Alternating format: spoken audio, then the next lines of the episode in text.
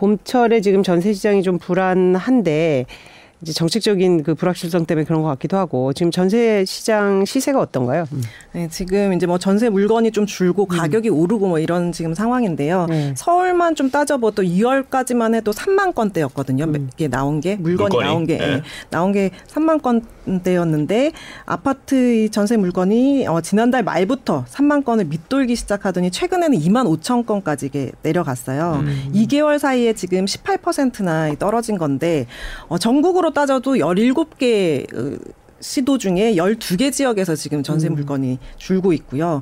이렇게 되면서 이제 전세값이 올라가게 되잖아요. 네. 줄면. 근데 지난해 8월 이후에 계속 떨어졌던 이 전세값 전망 지수, 전국 전세값 전망 지수도 지난달부터 이제 오름세로 돌아섰고요. 음. 매매가와 이 전세값 간극도 줄었는데 전세값 상승폭이 매매값 상승폭보다 더 커진 게 이제 4개월째 정도 돼요. 그래서 전세가를 매매가 대비 전세가를 나타내는 게 전세가율이잖아요. 네. 이게 이제 4개월 연속 지금 오르고 있는데 오는 8월부터 또 이제 계약갱신 끝나는 이 재계약 물건이 신규 전세로 나오게 되면 이제 음. 전세 시장 좀 더더 더 크게 흔들 거라는 관측이 나오고 있습니다. 전세 사는 사람들은 매일 불안해요.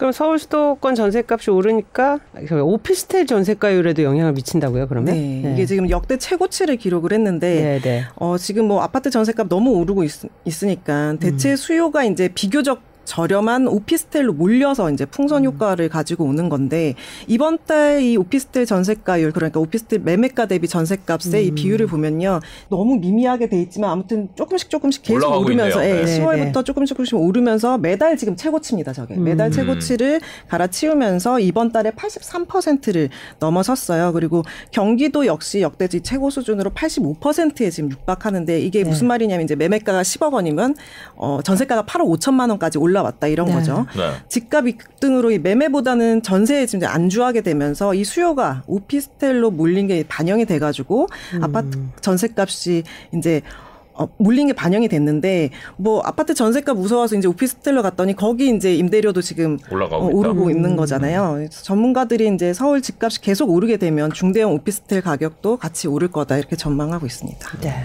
그러면 지금 매매 전세 시장 모두 좀 양극화가 심해지는 양상인 것 같아요. 거래가 전반적으로 좀 부진하다 보니까. 네. 그 그게 좀 뚜렷이 드러나는 거죠 지금. 네. 수요가 그러니까 비싼 곳 핵심 지역으로 몰리니까 음. 이거를 이제 똘똘한 한 채 뭐 이런 네. 현상이 계속된다 이렇게 음. 볼수 있는데 전국 주택은 가격 순으로 이제 5등분을 했을 때 네. 상위 20%가 아파트가 하위 20%의 몇 배가 되냐 이거를 음. 어 5분위 배율이라고 하잖아요. 네. 이거를 보니까 매매가는 10배. 그러니까는 음. 이게 무슨 의미냐면 지방집 열채 팔아서 서울집 한 채 산다 음. 그거거든요. 이러고 전세값은 8배 높은 걸로 나왔습니다. 그래서 음. 이번 달 이제 전국 하위 20% 아파트 평균값이 1억 2천만 원인데요. 지난달에 비해서 2만 원 오른 거거든요. 음.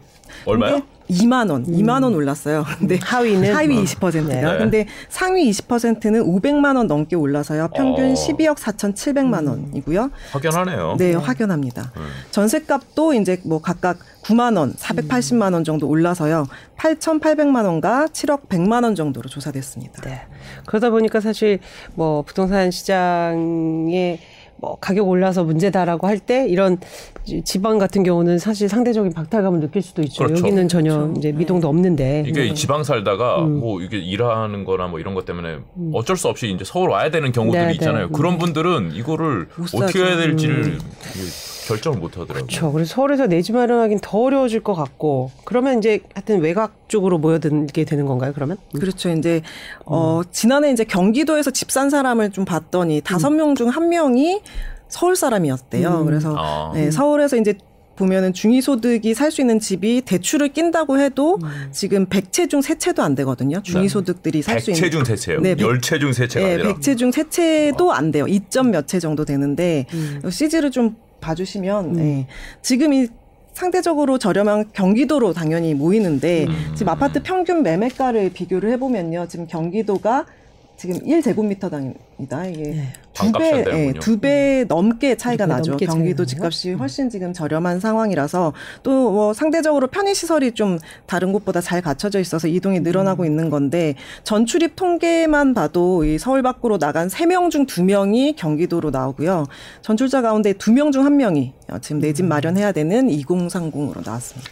그래서 최근에 뭐 저희 저희 스테이션 아니지만 타사 인기 있는 드라마 중에 이제 경기도에 이제 살면서 도심으로 출퇴근하는 그 가 그 젊은 세대들의 얘기를 이제 풀어가는 게 있는데 그럼 이제 굉장히 인프라가 사실 뭐 많이 광역 고통만에 갖춰져 있다고 해도 굉장히 힘들잖아요. 그러니까 그런 것도 어떤 하나의 그 박탈감이 드는 요소로 이제 그 드라마에서 묘사를 했는데 사실 공감이 가는 부분이 꽤 있을 것 같아요, 사실. 네.